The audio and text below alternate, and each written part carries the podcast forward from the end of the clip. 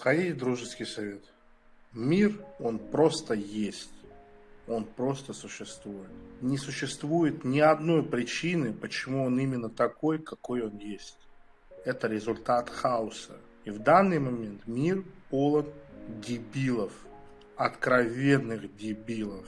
Единственный человек, на которого ты можешь рассчитывать, единственный человек, на которого ты можешь положиться, ты точно знаешь, что он не дебил, он не имбецил, это ты сам лучше с собой потерять, чем с другим приобрести, потому что с другим ты никогда ничего не приобретешь. И это, это мир полный дебилов. Единственная стратегия выживания в этом мире – это быть психопатом. Если бы я слушал весь тот псоеб, который мне с детства в башку вдалбливали, про школу, про пенсию, про работу, про университет, слушайся родителей, дари цветы, будь хорошим, будь внимательным, делай, как говорят, по телевизору говорят правду, уколы это полезно. Все вот это вот. Это невыносимо. В мире, где тебя обманывали с первой секунды, наебывали как собаку в самых важных, фундаментальных вещах, с очень умным видом причем, с пеной у рта, с угрозой социальной изоляции, с угрозой наказания. Вот просто, блядь. Делай, как тебе сказали, думай, как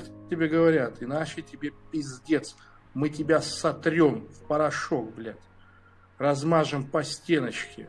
Я не понимал, как можно всерьез кого-то слушать снаружи. Есть абсолютно исключительно малое количество людей, которых всерьез, по-настоящему всерьез можно слушать. Я стараюсь быть таким человеком для вас. Я знаю некоторых людей, которым я могу так прислушиваться, но абсолютное большинство людей, когда открывает рот, ничего не добавляет к правде. Вот абсолютно ничего. Это не дает никаких смыслов. Люди живут в глубочайшем убеждении, что сколько людей, столько и мнений, мнение каждого что-то значит, надо уметь слушать, надо уметь не перебивать. Я в это абсолютно не верю. Я глубочайше убежден, что 99% людей на планете следовало бы завалить ебальник и не открывать его, кроме как при приеме пищи. То, что они не могут сказать ничего ценного. От того, что у них есть психологическая потребность быть услышанным и облять то, что они сумасшедшие ебанаты, чью речь просто слышать даже само по себе – это чудовищный вред мозгу, потому что мозг находится в непрерывном обучении, в непрерывном, нефильтрованном восприятии.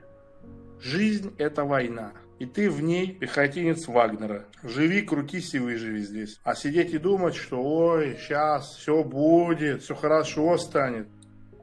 Возможно, так для кого-то и работает. Но я такого не видел. У меня даже была целая отдельная пласт общения с моим психотерапевтом, где мы обсуждали то, что я не умею просить помощи, что я не верю в то, что мне кто-то поможет, еще что-то. Я вообще, у меня очень серьезный был психотерапевт, он есть, просто если не общаюсь сейчас. Это был не тот человек, который лупит по методичке, это был человек, который, когда слышал меня, не мог больше оставаться прежним. Несмотря на то, что он выполнял свой долг как психотерапевта, с его личностью серьезные изменения происходили. Потому что он слышал, что я говорю, он не был биороботом. Это вот был момент, когда психотерапевт указывает тебе на твою проблему, что ты не умеешь просить помощи, принимать помощь. Я просто ему объясняю, что у меня таких эпизодов в жизни не было, когда я мог кого-то о чем-то попросить, и мне бы помогли.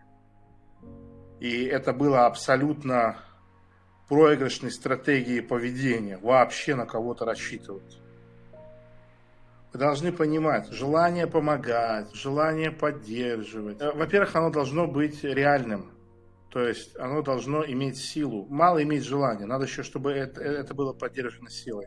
Ну, допустим, что желание помочь, оно обеспечено силой. Это биологическая штука. Есть люди, которые вызывают желание им помогать. Дети, красивые девушки, старики. А есть люди, которые совершенно не вызывают этого желания. И тут уже, как говорил Камапуля, весь мир против меня, но я прав, и это меня вдохновляет, езжи. Если вы взрослый, цельный мужчина, вы не гей, вы не инвалид, вы не идиот, вы не сумасшедший, у вас нету красивой истории, вам от 20 до 40 лет, Всем похуй. Вы биологически не вызываете желания что-то для вас делать. Биологически. То есть вот у вас бывает такое, что вы видите котенка или собачку, и вас просто убивает от желания его спасти, накормить, пригреть. Так вот, этого никогда не возникает в сторону здоровых половозрелых мужчин. Вопрос, а почему мы этого ожидаем тогда, ебаный в рот? Почему нас ну, не предупредили, не объяснили, а мы сидим и типа, мне никто не помогает. Потому что нас воспитывали ебаные бабушки и тетушки на ебаных сказочках. Вот где все пошло по пизде. Вот она точка отсчета. Когда Людмила Михайловна тебе объясняла, что если у тебя бобо, ты просто скажи, чтобы Вася тебе по башке не давал. У нас не было мужчины в детстве, в юности, который сел бы и объяснил, как для нас это все устроено. Конкретно для нас. Я вам объясняю. Я вам объясняю. Мне не объяснили, я